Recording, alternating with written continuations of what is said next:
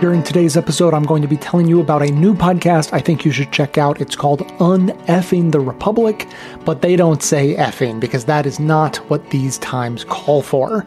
So hear me out mid show when I tell you all about it.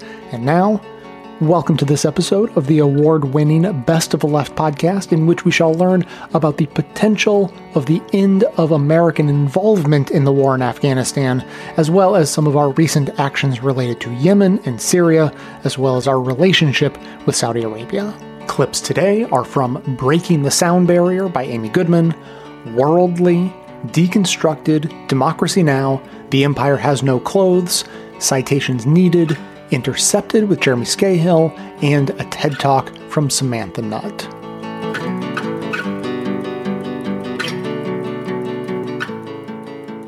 President Biden speaking from the treaty room, the same room in the White House where President George W. Bush announced the U.S. invasion of Afghanistan in October 2001. In the two decades since, over 100,000 Afghan civilians have been killed, along with 45,000 members of the Afghan army and police, and at least 3,500 U.S. and coalition troops. Zaher Wahab knows well the impact of the invasion and occupation on his home country of Afghanistan. Wahab, a professor of education for decades, splits his time between the U.S. and Afghanistan. Since the 2001 invasion, he's been helping rebuild Afghanistan's shattered education system. This invasion and occupation and the bloodshed have destroyed the country, its economy, its institutions, its infrastructure, its education, its uh, way of life, relationships among the different ethnic groups. This occupation has been nothing short of a catastrophe. Professor Wahab was speaking on the Democracy Now! NewsHour. The United States and its allies should never have attacked and occupied Afghanistan. It was wrong, it was illegal, and I think it was immoral. The war may end for the United States, but the war will intensify for Afghanistan. Thus, something needs must be done, and that is that we need to constitute a UN peacekeeping force uh, immediately. There are no plans yet for UN peacekeepers, and a central demand of the Taliban in the ongoing peace negotiations is a complete withdrawal of foreign forces by May 1st, the date set by President Trump. Biden's delayed troop withdrawal may start then, but will it be as complete as promised? This does not include the thousands of men and women who are part of U.S. Special Operation and NATO Special Operation teams, CIA teams, as well as the literally dozens of squadrons of attack aircraft and bombers, whether they be manned or droned, that are in the area. That's Matthew Hoh speaking on the Democracy Now! NewsHour. He's a senior fellow at the Center for International Policy. He was a Marine in the occupation of Iraq, followed by a State Department position in Afghanistan. He resigned in 2009 in protest of President Obama's escalation of the war the potential for the United States to remain involved militarily is quite high, even if all 3,500 acknowledged U.S. troops are withdrawn, as well as the NATO troops. The devastation on the Afghan people is hard to imagine. That two and a half million refugees are what's registered right now. But there's been there have been millions and millions of refugees for the last 40 years. For most of these last 40 years, the Afghans have been the largest refugee population in the world, with the exception of a period of time when the Syrians were. But as the Syrians go back, as that war has wound down, the Afghans, I believe, are once again the largest refugee population in the world. Uh, it's something like 70% of Afghans subsist on a dollar a day. There is no industry in Afghanistan to speak of. The most recent estimate of the financial cost to the United States of the war in Afghanistan over the past 20 years from Brown University's Cost of War project is $2.3 trillion, which could have built a lot of infrastructure in both Afghanistan and in the United States. Instead, the U.S. bought weapons, built soon to be abandoned bases, and endlessly cycled troops through repeated deployments. Care for injured veterans and debt on the money borrowed to wage war will continue to cost U.S. taxpayers for decades to come. This doesn't count the billions spent arming the Afghan mujahideen to fight the invading Soviet army during the 1980s, arms and training turned against the United States and its allies decades later. On September 14, 2001, days after the Al Qaeda attacks on the U.S., California Congresswoman Barbara Lee spoke on the House floor opposing military action against Afghanistan. Now, I have agonized over this vote, but I came to grips with it today, and I came to grips with opposing this resolution during the very painful yet very beautiful memorial service. As a member of the clergy so eloquently said, as we act, let us not become the evil that we deplore.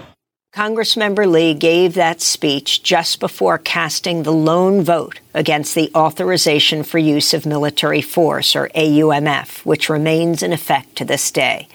This week, Lee applauded Biden's announced troop withdrawal, adding, This is the result of decades of hard work by activists, advocates, and members of Congress committed to ending our forever wars.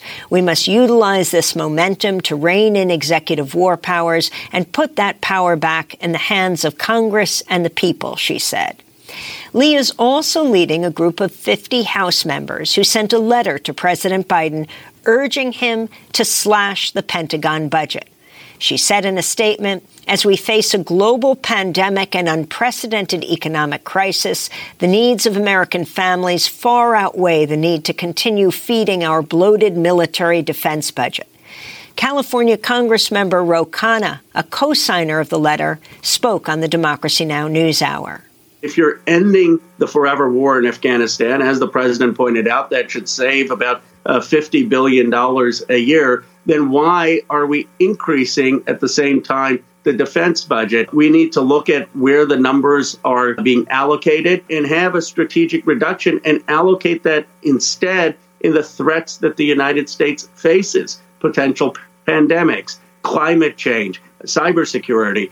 Ending the war in Afghanistan should be a beginning, accompanied immediately by reparations to the Afghan people. President Biden should also end U.S. military interventions elsewhere, starting with Iraq, and cut the military budget. After decades of war, let's give peace a chance.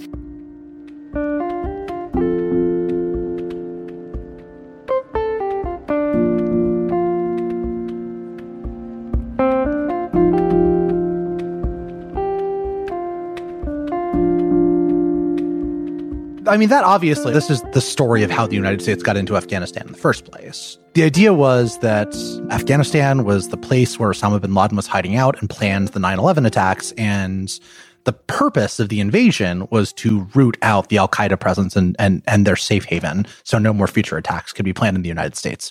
20 years later, that's not really the issue anymore. The question now is the extent to which the Taliban, which is still, to be clear, an Islamist fundamentalist group, but one that doesn't seem to have designs on multinational terrorism targeting the United States, the degree to which that group takes over parts of Afghanistan that US and allied government forces have denied them for a long period of time.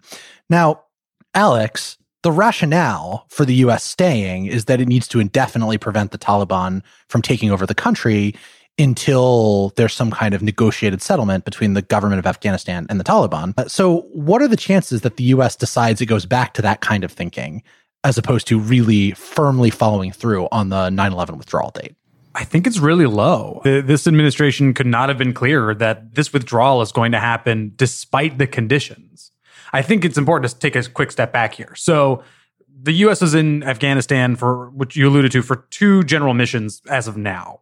The first is to train Afghan forces to defend themselves against Taliban advances. In fact, the U.S. has not really been fighting in the war, quote unquote, for a while. We've just mostly assisting and training Afghan forces. And that's roughly, as of now, 3,500 troops, maybe a little bit less. The other is a counterterrorism mission against Al Qaeda, ISIS, and other groups, roughly 20 terrorist groups, ruffling around in Afghanistan. And the thinking up till now, quite literally now, was that we needed to remain in Afghanistan, even with a small troop presence, to bolster Afghan forces against any Taliban advances and our potential takeover of the capital, Kabul, and other regions, and to continue fighting terrorist groups and effectively killing them with drones or, or night raids with uh, special operations forces and all that. In February 2020, the Trump administration made a deal with the Taliban, which basically said by May 1st of 2021, all US troops had to leave, all NATO troops had to leave, and the Taliban, in effect, had to keep a lid on Al Qaeda activities so they wouldn't be using Afghanistan as a base to plan attacks against the United States. That deal, it should be said, set conditions. Even though it was the US saying we were going to get out by May 1st, there were tons of caveats in that deal. In effect, it was like, look, if Al Qaeda is planning stuff, if we see that the Taliban still very connected to them, if the Taliban attacks American troops and NATO troops during this time, if they escalate violence, then we can delay or this deal is somewhat abrogated. It should be said, there are still Taliban Al Qaeda ties. How close, we're not really sure. There were still attacks on Afghan civilians and Afghan troops. So violence didn't really de escalate. However, there weren't attacks on Americans and allies. So for many experts, like the conditions weren't met. The deal has been broken. And yet the Biden administration has gone further than the Trump administration in a sense. They said, we're out. We're not leaving by May 1st. We're going to start our withdrawal no later than May 1st, and we're going to leave by September 11th. But we're going to leave no matter what, no conditions whatsoever. And that's a pretty big deal because even if the Taliban were to escalate attacks on Afghan troops, on Afghan civilians, heck, even Americans or allies, both NATO and the US have said, we will respond in kind with violence. Like, if you try to kill us, we will try to kill you. But other than that, like we are leaving by September 11th, and there will be no U.S. troops in Afghanistan whatsoever. Any counterterrorism forces will move to nearby bases, and they're ha- currently having those deals. So I know that was a long explanation, but all this to say is they're not really giving themselves any wiggle room. Like we are out, we are out by September 11th. There won't be any U.S. forces, contractors, anything.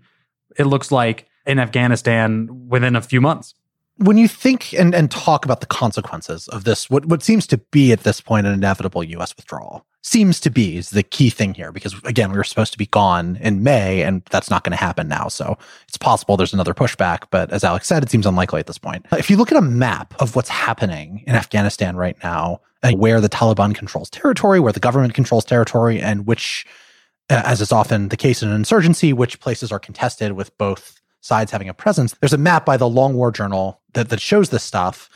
And it is really striking to look at because huge chunks of the country, the vast majority of different areas, are either controlled by the Taliban or more likely contested. Now, the population centers, including Kabul, tend to be more under government control. But a huge chunk of the country is still not firmly in the government of Afghanistan's hands. And that's the case even when the United States is still here. So one of the the lines that you hear from critics of the withdrawal plan is that this is the equivalent of the United States leaving Vietnam and the evacuation of Saigon and the inevitable fall of the South Vietnamese regime because absent US support it just can't sustain itself militarily against the Taliban. I don't know if it's that obvious in this case, but there is a decent chance that the Taliban simply overruns Afghanistan and, and reinstalls itself as the new governing force as it was before 9 11. Yeah. If you look at those maps that, that you're talking about over the past 20 years, but especially in the past several years, they have been very steadily grabbing more and more territory and getting closer and closer to Kabul and other population centers. Like they are on the outskirts of major cities. They are right there. And again, like you said, that's with US troops there on the ground. When all of that is gone and you just have the Afghan security forces and the Afghan military there, the question is whether they will actually in any way have the both the ability, technical ability and the firepower to actually be able to hold off the Taliban. So I think there is a very good chance that the Taliban could overrun the country and that would spell disaster for millions of people living in Afghanistan. If you look at what Taliban rule was like in the 90s when they ruled the country, it was basically like a prison for women. Women were, you know, forced to stay in their homes. They couldn't leave without a male escort. They had to be fully covered except for their eyes. They weren't allowed to work. Girls weren't allowed to go to school. There were routine floggings and stonings of women for adultery all sorts of horrific things, all sorts of other really awful things that I won't get into. But basically, it was just a, a, living nightmare for women and for many other people. LGBTQ people don't fare particularly well under Taliban rule. Many minority groups, ethnic minorities, are not particularly protected. But you don't really have to even go back to that era. The Taliban, like we just said, controls a lot of territory. And in the places where they currently rule, it's actually a mixed bag. You have some areas where they're a little bit more lax, but you have some areas where it is very strict, their fundamentalist version of Islamist rule.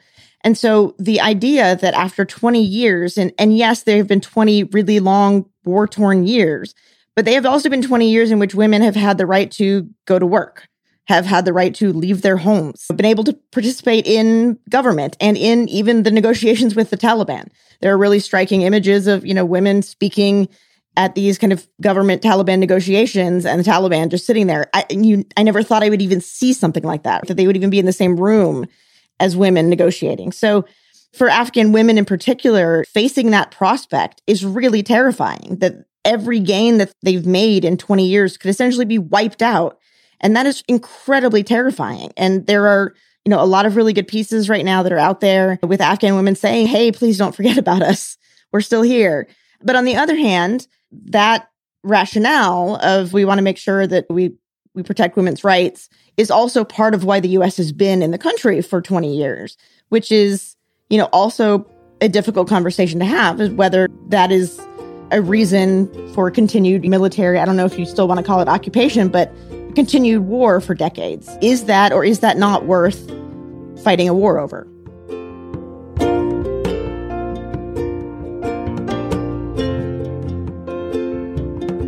We are now squarely in nice weather season, which means it's time to start talking about being active with the right socks, obviously. Now, I've been wearing Bombas for years, and they just sent me a new set of their performance socks, to which I must doff my hat. Bombas performance socks are stitched with special moisture wicking yarn and temperature regulating vents that allow cool air to flow in and prevent overheating, which I have been loving. Plus, they have a whole bunch of other features like cushion in all the right places, arch support, and what they unironically refer to as stay up technology, which sounds like overkill, but as someone who finds it almost irrationally irritating. When my socks get sucked down into my shoes, I am all in on whatever level of technology it takes to stop that. And of course, they come in a bunch of styles and specific design features, so find the one that's best for you, all while knowing that for every pair of Bombas performance socks you buy, they donate a pair to someone in need, which is my favorite part. So far, they've donated over 45 million pairs.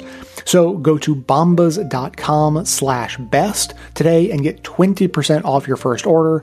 That's B-O-M-B-A-S dot slash best for 20% off. bombas.com slash best.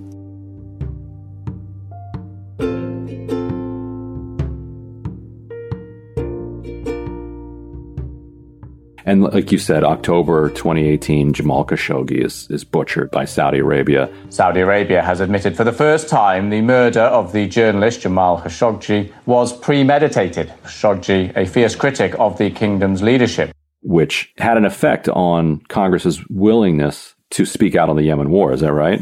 Absolutely. And Khashoggi, in, in many ways, is a martyr for his own cause. As he was a journalist mm-hmm. who was assassinated because he's writing about Yemen. That's why the Saudis take his life. And it's a, it's mm-hmm. one of the unfortunate realities of mainstream coverage of Khashoggi's murder that people didn't say the second sentence, the reason why he was assassinated. Right. But that right. opens up then a condemnation of, of the Saudis and changes the sentiment in Congress, at least about the U.S. Saudi relationship, if not about fully about the Yemen war. So then in the spring of 2019, so now Democrats have taken over Congress. What was it that brought Democratic leadership around to the idea that this was worth doing? I think it was a cumulative process. In those two years, we, we kept reintroducing those resolutions with more and more sponsors. They kept hearing from the groups. There were certain horrific events. I mean, bombings that were reported where women and children literally died, reports about starvation. And then the Khashoggi murder, though, was mm-hmm. the turning point. I think after that, the leadership said, we have to do something. Even before Pelosi became speaker, she had called me and said, we're going to get this moving soon after I assume the speakership. And the reason we're talking about this, of course, is that President Biden has come out and said that the U.S. will no longer assist with offensive operations in the war on Yemen. But then I want to read to you what Biden says after that. He says, at the same time, Saudi Arabia faces missile attacks, UAV strikes, and other threats from Iranian supplied forces in multiple countries. We're going to continue to support and help Saudi Arabia defend its sovereignty and its territorial integrity and its people. What do you think of that carve out, given that basically since World War II, any country that attacked another country has said that it's doing so in its own defense? Well, the Saudis have, of course, used the defense to prosecute the war in Yemen. I mean, they've basically launched missiles into residential sites in Yemen to target the Houthis, claiming that they were doing that in a defensive posture to prevent an attack on Saudi Arabia. So their explanation is not going to fly. And the Congress needs to make sure that it's actually uh, defensive and not offensive strikes into Yemen. And we have to be vigilant to make sure that the Saudis aren't able to exploit that definition. So, do you think that means that another war powers resolution is necessary to put Congress on record that the U.S. shouldn't be involved in this war in any way?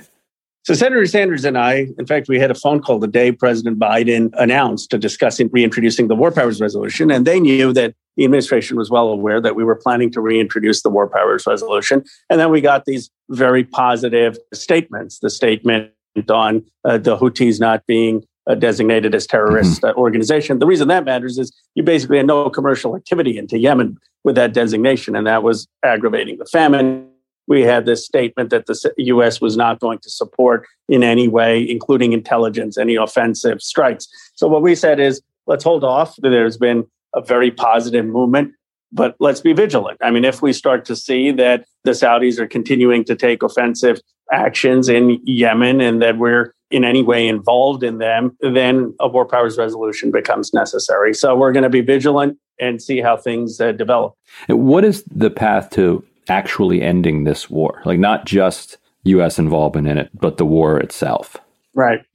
It's more pressure on the Saudis. I mean, Griffiths is doing a phenomenal job as a UN envoy, and he has not had a partner with the United States in putting pressure on the Saudis to stop the bombing, to come to an agreement, to make sure that they lift the blockade that allows food and medicine into Yemen. So the critical thing is that the Saudis really need to understand that it's not just the US isn't going to be complicit in furthering the war. The United States actually is going to be on the side of putting pressure to end the war. And I think if the Saudis feel that pressure sufficiently, Griffiths, who's, in my view, close to the finish line can have the leverage to end the war. Biden, rather remarkably, during a debate, during a presidential debate, referred to Saudi Arabia as a pariah. I would make it very clear we were not going to, in fact, sell more weapons to them. We were going to, in fact, make them pay the price and make them, in fact, the pariah that they are. There's very little social redeeming value of the in the present uh, government in Saudi Arabia. Is this the number one thing that Biden wants of Saudi Arabia to for them to end this war in order to repair the relationship uh, was so fractured over the last four years? It seems to me it is. I mean, I from my conversations with the Biden administration and from the fact that this is the first foreign policy mm-hmm. speech really of President Biden. It's the first thing he says. I think it shows the level of priority that people put on it. I think you also have individuals in the administration who were part of the Obama administration who genuinely regret what has happened and view it as part of their uh, legacy and a matter of their conscience to fix the situation. I think when they greenlighted in some ways the Saudi offensive, they didn't think it would lead to the absolute disaster that it has. So that leads me to believe that it is a very high priority. The appointment of a special envoy to Yemen suggests that, and I think Bob Malley in Iran suggests that the administration is going to prioritize ending the war.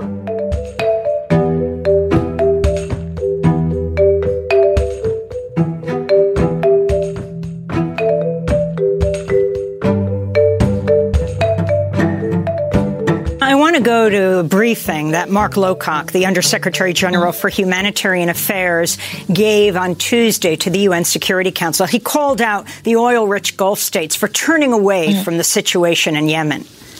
Several donors, including the Kingdom of Saudi Arabia, the United Arab Emirates, and Kuwait, who have a particular responsibility which they've discharged in recent years, have so far given nothing to this year's UN plan. It is particularly reprehensible to promise money which gives people hope that they may the hope that help may be on the way, and then to dash those hopes by simply failing to fulfill the promise. More than 9 million people have been affected by deepening cuts to aid programs, including food, water, and healthcare. Continuing to hold back money from the humanitarian response now will be a death sentence for many families. That's the UN Undersecretary General, Mark Lowe. Nima Elbagir, if you can talk about, it's even wrong to say the Gulf states have turned away from Yemen. They have not turned away from Yemen. They are constantly bombing Yemen. In fact, on Tuesday, President Trump stood with the foreign minister of the United Arab Emirates. Uh, and of course, we know Saudi Arabia leads the bombing, pr- bombs provided by the United States. And part of the deal didn't actually have to do with the Palestinians that was signed off on at the White House. It had to do with the United States selling the UAE F 35 fighter bombers.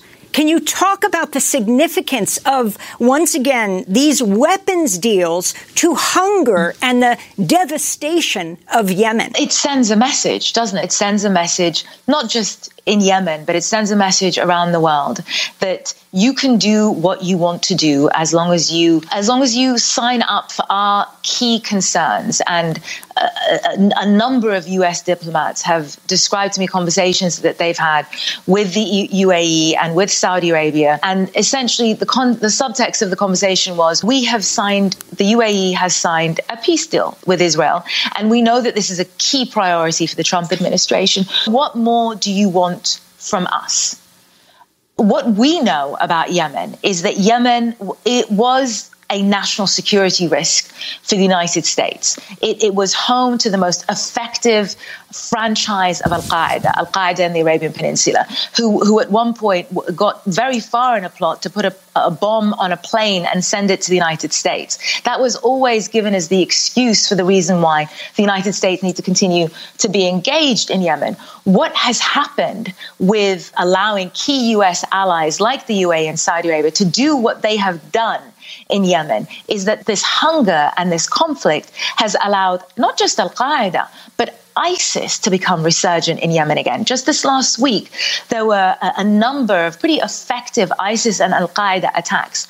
The US is, is measurably less safe because of what his what their allies have done in Yemen. But one of the things that, that is really interesting that so many of us that are covering foreign affairs are looking at really closely is that the ICC, the International Criminal Court, has now said that the chief prosecutor, Fatou Bensouda, can begin to look into US war crimes in Afghanistan. And that is precedent setting because given what the IG report, the unredacted version, shows about the US's disregard for civilian casualties perpetrated by their allies with their bombs, there is a real conversation that is beginning about whether the US is opening itself up for further cases of war crime prosecution on Yemen. And it's a pretty credible case that is being discussed. And yet, anytime that you bring this formally and on record to the State Department or to Trump administration officials, they say this is about American manufacturers, about American workers being able to make money out of American bombs being dropped in Yemen. And what we have seen with the engagement that we have found, not just for this piece, but also for the previous investigations that we've done, is actually, and actually, I take heart from this, is that so many of our audience, whether it's in America or around the world, don't believe that. They don't believe that, that money should be made over the deaths of innocent civilians halfway around the world in a country that was already a humanitarian disaster, even before this ill thought through intervention.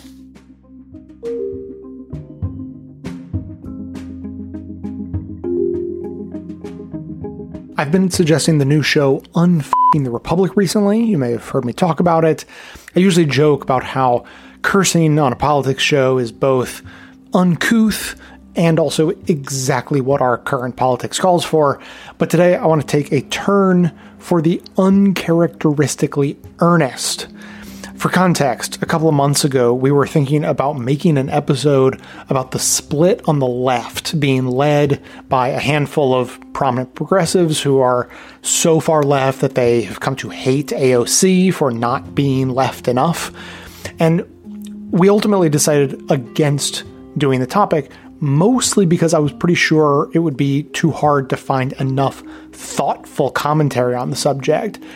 There's a fair amount of unthoughtful commentary, but let's be honest, a big part of it was just the idea of wading into those murky waters and dealing with the inevitable backlash didn't sound like any kind of fun to me. So it would be a hard episode to make, and nearly everyone would get mad from one angle or another, and so I just ultimately decided it wasn't worth it. So my uncharacteristic earnestness comes into play when I tell you that Unfucking the Republic made exactly that kind of episode last month, and I really recommend it. I'm really proud of them for making it. It, it gives a bit of the big picture, it gives a bit of the details, it doesn't pull punches, it calls out everyone who needs to be called out, all while maintaining nuance and a lighthearted comedic touch. The episode is titled April 2021 Quickie AOC and the Lying Men Hydra, and it was published on April 16th, so do check that out and find everything that On the Republic is producing wherever you get your podcasts by searching for UNFTR or by clicking through on the link in our show notes.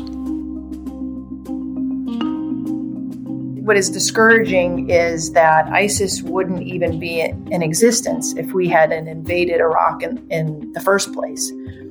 And we were out of Iraq mostly when ISIS started taking territory and we had to go back in using airstrikes and support for the Iraqi military, for which we had already poured billions of dollars in training over the years.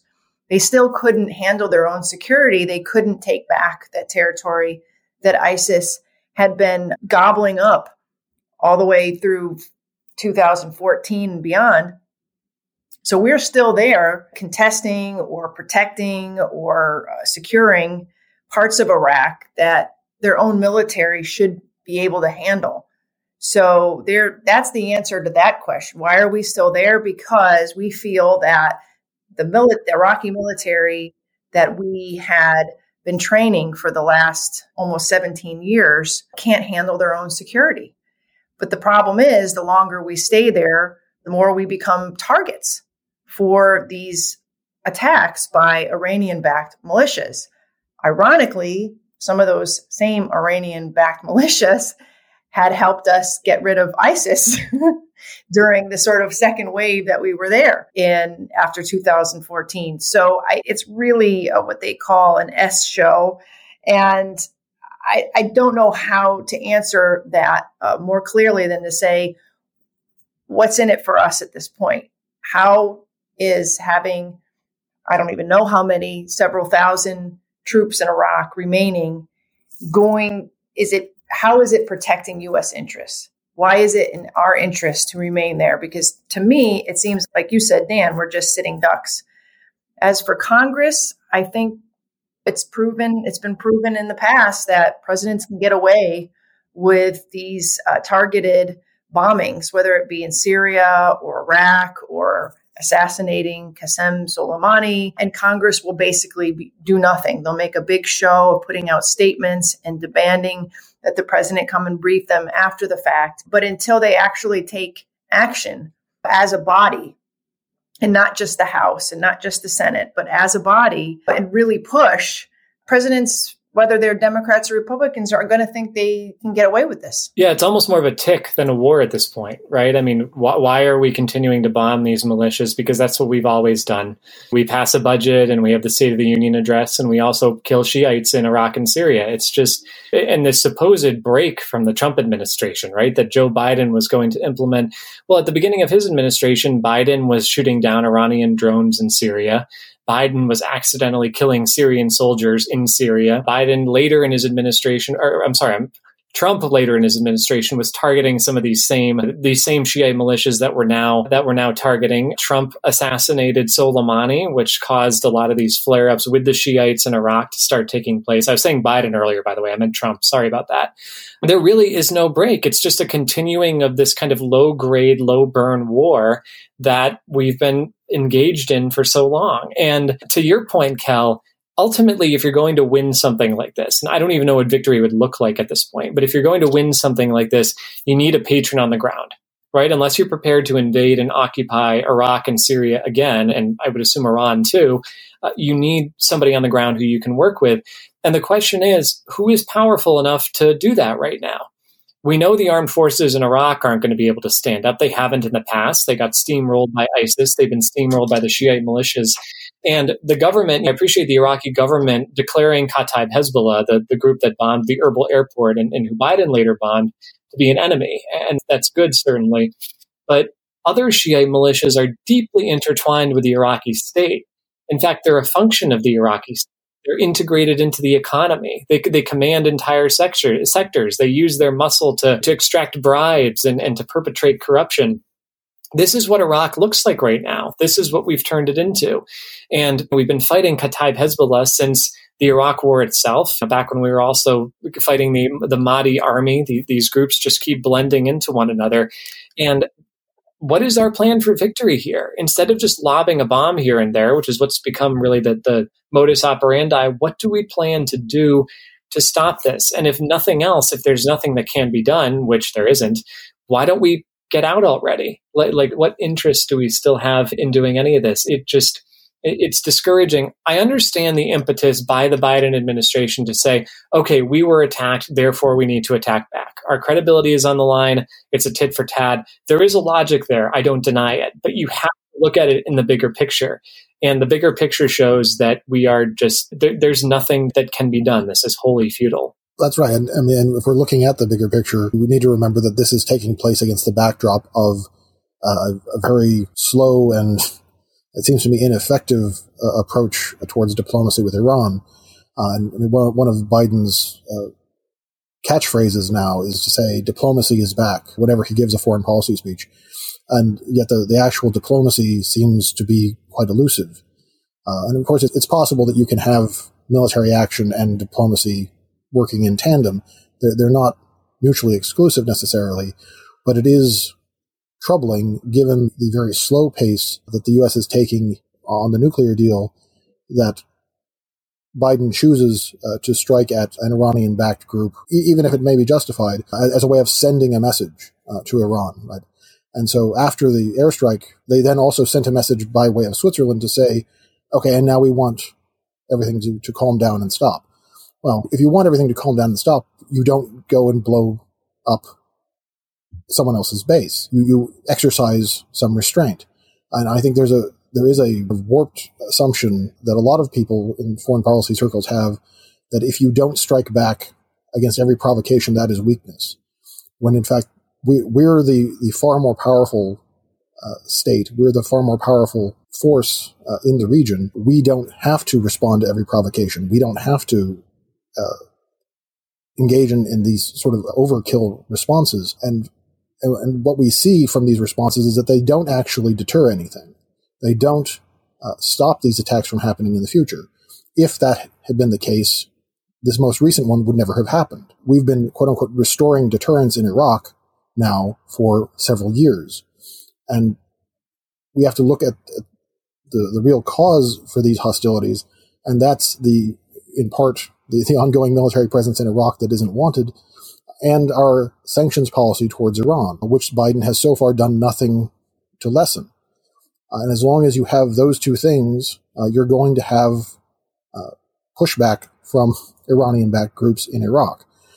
And so, if you really wanted to resolve the issue permanently, you would actually try to, to deal with the Iranians and, and meet them halfway on uh, the question of re entering the nuclear deal. Uh, and unfortunately, what we've seen over the last month is a Biden administration that doesn't want, it's so desperate not to be perceived as weak that it refuses to follow through on its own promises. And of course, that just makes them look ridiculous.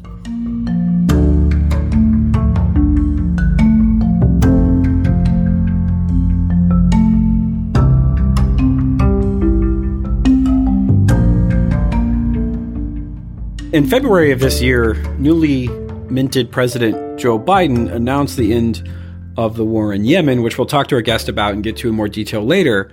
And when that announcement was made, there were two huge qualifiers in the announcements that were big red flags that we found fascinating that no one was really mentioning, which is that Tony Blinken, when he made the announcement, said they were still going to support defensive operations and that they were going to limit or curb arms sales or pause arms sales and then with the fine print, they said they were going to continue the arms sales anyway. Yeah. And what was interesting about it at the time is we, we talked about this offline is just how much the media uniformly, BBC, New York Times, even Democracy Now, and supposed progressive outlets trumpeted the headline that Biden ends the war in Yemen or U.S. involvement in the war in Yemen. Mm-hmm.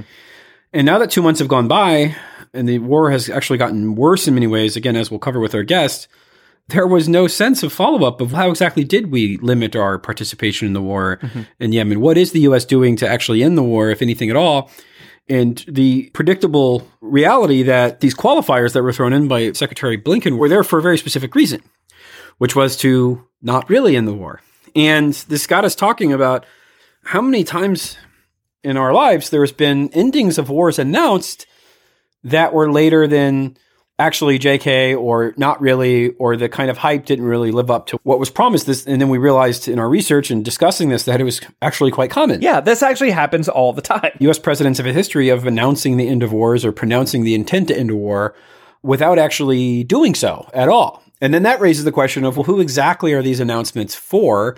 And whether or not, God forbid, the media ought to be skeptical of announcements of intention or announcements of a vague process rather than the substantive evidence that said war has actually ended or troops have actually been withdrawn. What are the actions that provide the proof that wars are over or military occupations have ceased? I think a perfect example to start with is going into how many times we heard about Obama ending the war in Afghanistan, pulling out of US occupation troops there, and how often the media lapped it up and then fed it back to all of us as yet another example of Obama sticking to his word. Remember what we heard on the campaign trail where he was going to bring the troops home and that there were dumb wars and he's not going to do stupid things? You know what?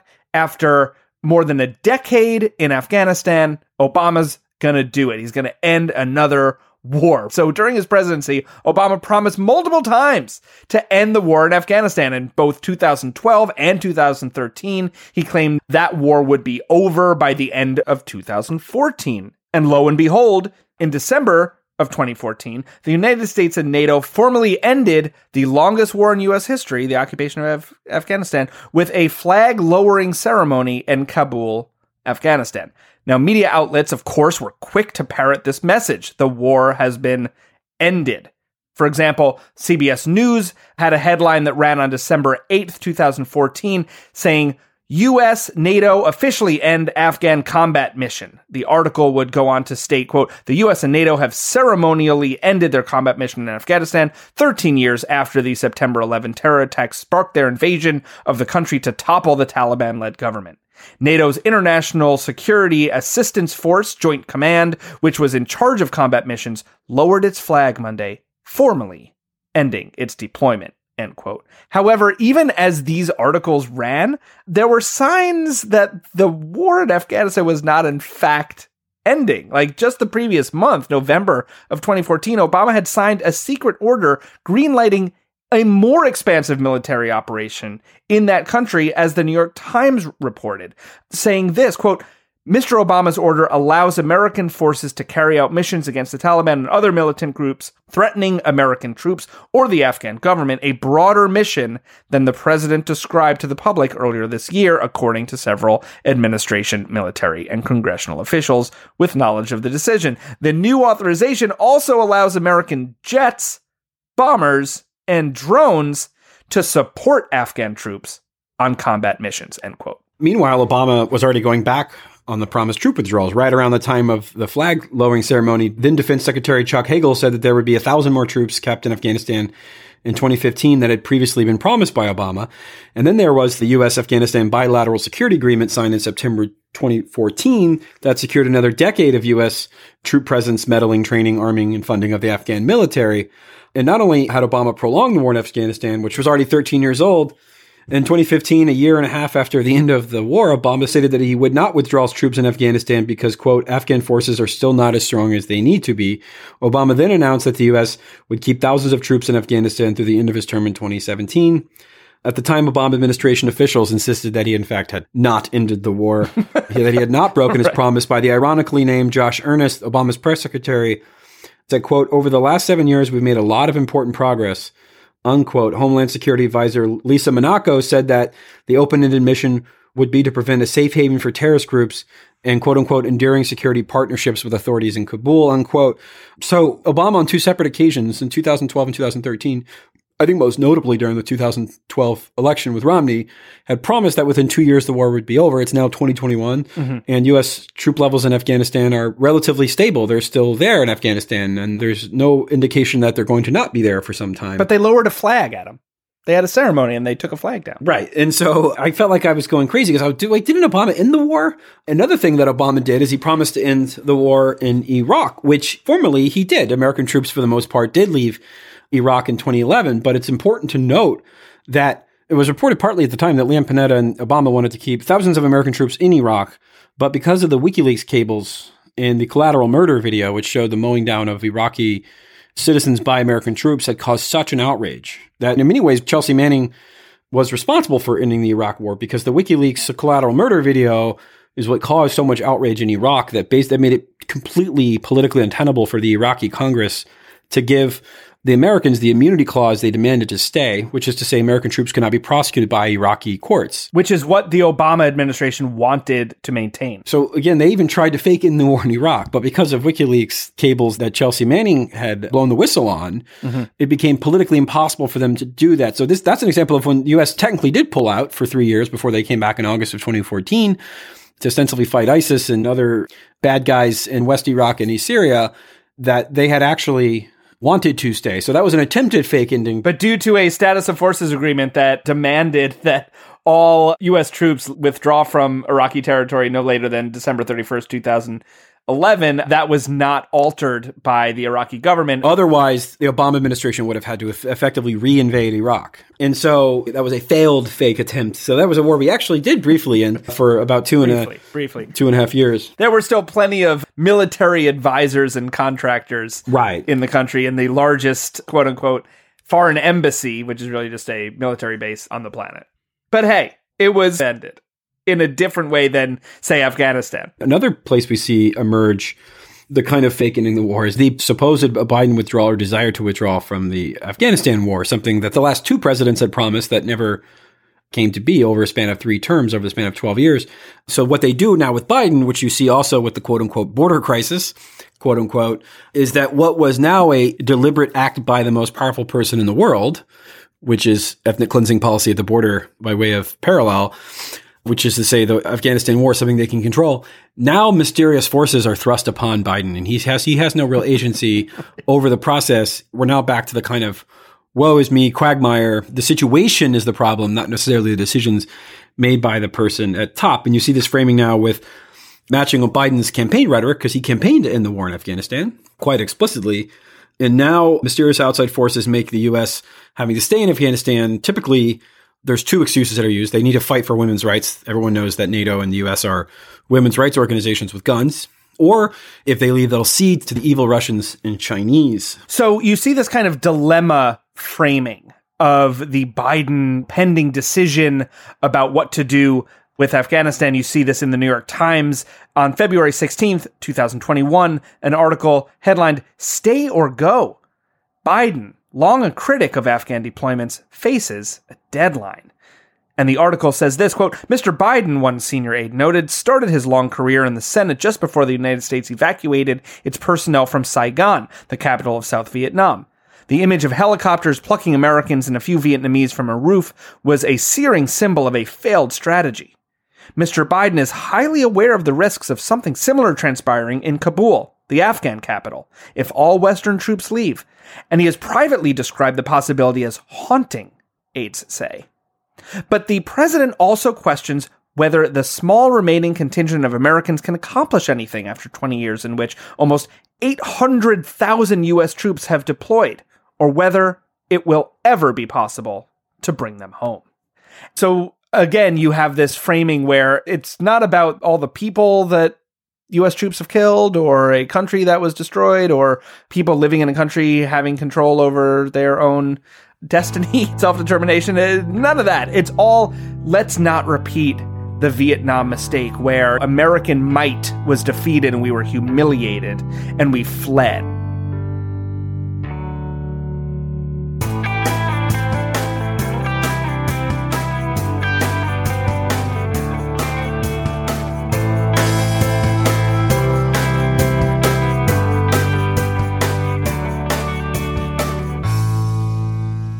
We've just heard clips today, starting with Amy Goodman on breaking the sound barrier, examining the legacy of the occupation of Afghanistan. Worldly discussed the seemingly unconditional exit from Afghanistan now promised and the prospect of the Taliban taking over. Deconstructed looked at the war in Yemen and our relationship with Saudi Arabia. Democracy Now!, in a clip from last year, discussed the role that arms sales play in our foreign policy. Empire Has No Clothes discussed Biden's bombing of Syria, and Citations Needed looked at the history of fake endings of wars. That's what everyone heard, but members also heard bonus clips, including another from Intercepted exploring how Joe Biden's legacy is intertwined with that of American imperialism, and a TED Talk from Samantha Nutt examined the role of arms sales in perpetuating war and violence around the world. For non members, those bonus clips are linked in the show notes and are part of the transcript for today's episode, so you can still find them if you want to make the effort. But to hear that and all of our bonus content delivered seamlessly into your podcast feed, sign up to support the show at bestoftheleft.com slash support or request a financial hardship membership because we don't make a lack of funds a barrier to hearing more information. Every request is granted, no questions asked. And now we'll hear from you.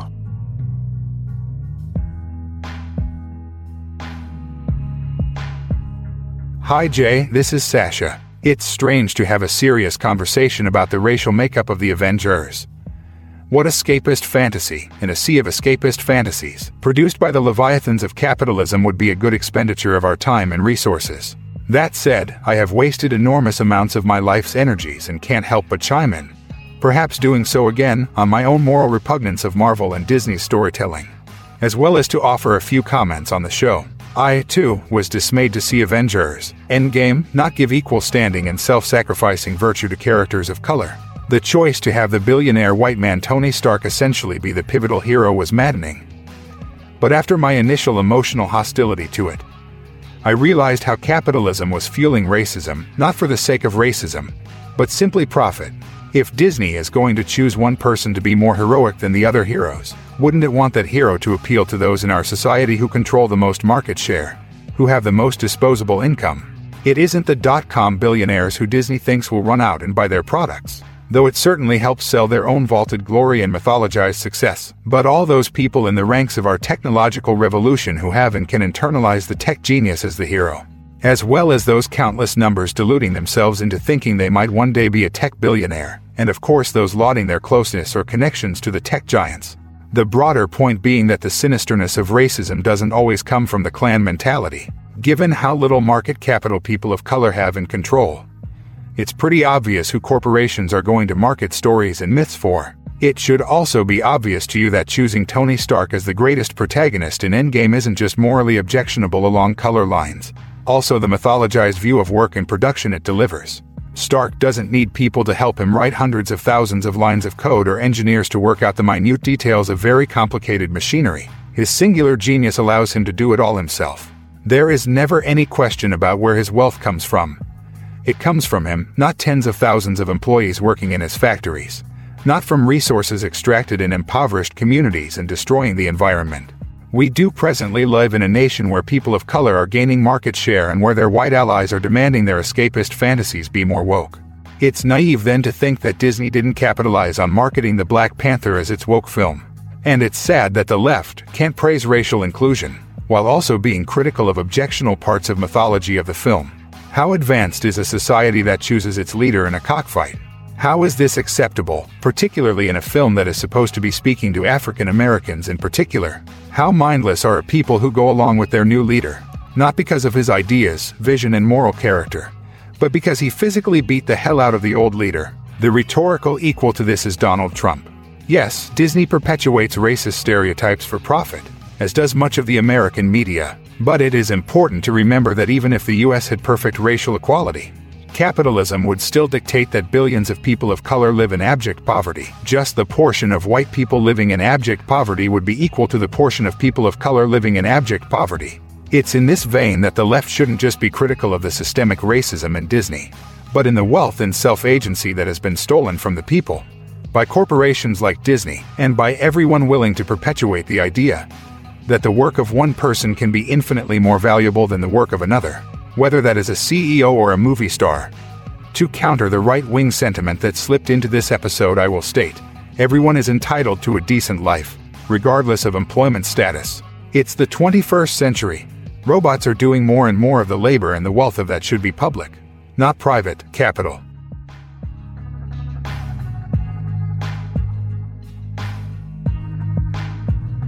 Hi, Jay. This is Pat from Chicago. I'm just calling in light of your recent episode to recommend a podcast to everyone that shows a textbook example of why, as usual, your analysis is spot on and Tucker Carlson cannot be more offensively or harmfully wrong. The podcast is called Somebody. It's about a young man who was killed in Chicago, and it's narrated by his mom as she attempts to investigate the murder after the police's failure to do so, including looking at police actions themselves and how they may or may not have contributed to her son's death. I have not finished the, the series and I recommend it to everybody. But in episode three, there's a perfect example of the kind of racist, uh, institutionally racist and harmful, deeply harmful behavior that you identify in your recent rebroadcast. And it's even so much more powerful because rather than a, a white woman on a in a school board meeting being victimized. It's a, a black mother who's lost her son, and it is directly at the hands of the police officers who should be investigating this. And it, it, it shows a textbook example of how they ignore context, historical and contemporary context, and turn around and blame her of and accuse her of being racist, which in turn just blatantly disproves Tucker Carlson's bad faith statement that being anti-racist is always lauded and appreciated in our country, which of course we know is not true. So it's about the 20 to 25 minute mark of episode three of the Somebody podcast. I recommend that you check it out, Jay, and that any listeners check it out as well, so that we can, uh, you know, just get smarter and about this analysis and help to uh, dismantle this fucked up system that we're dealing with. So thanks for the work, and uh, let's keep it up.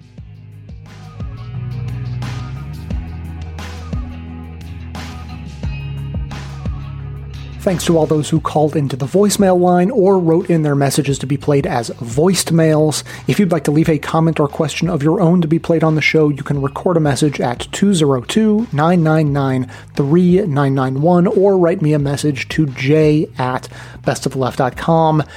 In response to Pat, who we just heard from, recommending the Somebody podcast, quick refresher, because I'll take any opportunity to give a refresher on this. The phenomenon that Pat was referring to is called DARVO deny, attack, and reverse victim and offender. I explain it in great detail in the reposted episode that Pat was referring to, the one just one click back in the feed, I think. And I went and found the clip that Pat was referring to. It's super short, so let's just hear it and let's see if you can parse out the denial, the attack, and the reversal of victim and offender. I believe that not enough has been done to solve Courtney's murder. What would you like? What would you like done that I haven't done? I, I, I, I, I personally would have went back and re-interviewed everybody to make sure that re-interviewed the police. Oh, absolutely. They assume police officers tell the truth, but I don't. Sar- Sergeant Mitchell. Yes, ma'am. Based on the history that No, no, no, no, no, no. Don't even, uh, no, don't even okay, start. No, no, no, no. Why don't What you I'm talk saying- to me? What I'm saying to you is that this problem didn't just occur with Courtney Copeland's case.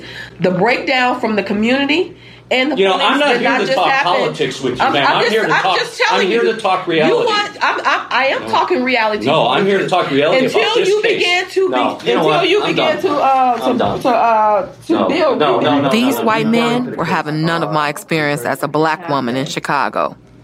your department has not saying this particular i'm just saying cpd in general has a history that has been tainted and i know it's unfair. Absolutely. Okay. Especially to these 2 I'm- gentlemen in this saying. room. I- I- Absolutely it is. I, i'm saying i know it's unfair but that is just then, then why bring it up? because it's Then- the reality no, that we not. live It's not with these two guys. Because I know him personally and i'm I've not worked saying with i'm not saying that they did offense to anything to my son I take offense to that. Why? I really do. Because you're painting with a broad brush, ma'am. It's not a broad You're brush painting- when it's everyday paint- reality for black and brown guys- people you're in painting Chicago. these guys with a broad brush. Do you No, understand? no, right. Okay, No, do you? Okay, fine, okay, fine. Sergeant. Mitchell. I'm not. You know what, ma'am? Do you I'm not understand going that that's be a able- reality with black and brown people in Chicago, or no? I'm- not, and I'm telling you, not with us. I wanted them to understand that this wasn't only my perspective. Right now, and if if I haven't been clear on this, I apologize. Our goal, our stated goal here, is to find, arrest, charge, and convict the offenders who did this to your God son. willing. That's our stated goal. Okay? No variance, no nothing. No politics, no bullshit, no nothing. And I'll Okay? tell you something else. Regardless of what you may think of me because I'm white, I it doesn't. it does, no, no, no. But I, I, I, I want you to think that. But I have a I, problem I, I, really, I, really, don't. I really don't care because I've been a policeman long enough where there's some people that just. that- I don't have a this is problem what with this white is what they have a problem with. I want to let you know. Number one, I don't have a problem with it. If that's the way you feel, that's the way you feel about me. that's fine. I just But no, I no, no. don't. But I just I I just want to let you I know. want everybody I, no, to- no, to no, no. focus on this case But I want to let you know it still isn't. justice. You you you could spit on the floor when you see me. It's still not going to affect me from from from working. From doing it. your job. And, and if you if, whether we never talk again or or we become good, it doesn't matter one way or another to me. If, if something good comes that I, I'm able to to pick up and run with, I'm gonna I'm gonna run with it with with your son's murder. And whether you you thank me or tell me to get fucked at the end of all of this, it doesn't matter. It doesn't no, matter. I'm definitely going to thank you because that's my goal. Yeah, well, I want to know why my 22 why- year old son was murdered. Well, so do I. Yeah. So do I. But no apparent reason. So do I. But i- i- as far as this whole black, brown, green shit, No, it doesn't I'm matter. saying, to me. I So- said you can't discount the history of what happened. My favorite part in there is, is first of all, overall, how nice she's being to them, how much she's concerned about their feelings and assuring them about the unfairness of the situation. But what's clear that's not getting through to them is what is unfair about it. They think it's unfair of her to bring it up, and she clearly means that it is unfair that the system works the way it does and that because so many police officers have proven themselves to be untrustworthy, that it taints the rest of them. That's unfair to everyone on every side of that equation. It's unfair for people to have to live in a community where they can't trust the police. And it's unfair for upstanding, honest police officers to be untrusted because they have been tainted. That's what's unfair. And their only response, the only thing they can think to say is, well, then why are you bringing it up? They just think it's unfair of her to bring it up. Unbelievable. And uh, yes, absolutely a textbook case of trying to make her feel bad that she's attacking them, actually, and them threatening to get up to leave in the middle of it because they can't handle it is about the least surprising reaction I can think of. So thanks to Pat for making that recommendation. I haven't heard much more of the show than what I just played for you, so you can act based on his recommendation or not. As always, keep the comments coming in at 202 999 3991 or by emailing me to Jay at bestofleft.com. That is going to be it for today. Thanks to everyone for listening. Thanks to Deon Clark and Erin Clayton for their research work for the show. Thanks to the monosyllabic transcriptionist trio, Ben, Dan, and Ken, for their volunteer work helping put our transcripts together. Thanks to Amanda Hoffman for all of her work on our social media outlets, activism segments, graphic design, webmastering, and occasional bonus show co-hosting. And thanks, of course, to those of you who support the show by becoming a member or purchasing gift memberships at bestofleft.com slash support, as that is absolutely how the program survives. For details on the show itself, including links to all of the sources and music used in this and every episode, all that information can always be found in the show notes on the blog and likely right on the device you're using to listen. So, coming to you from far outside the conventional wisdom of Washington, D.C., my name is Jay, and this has been the Best of the Left podcast, coming to you twice weekly, thanks entirely to the members and donors to the show from bestoftheleft.com.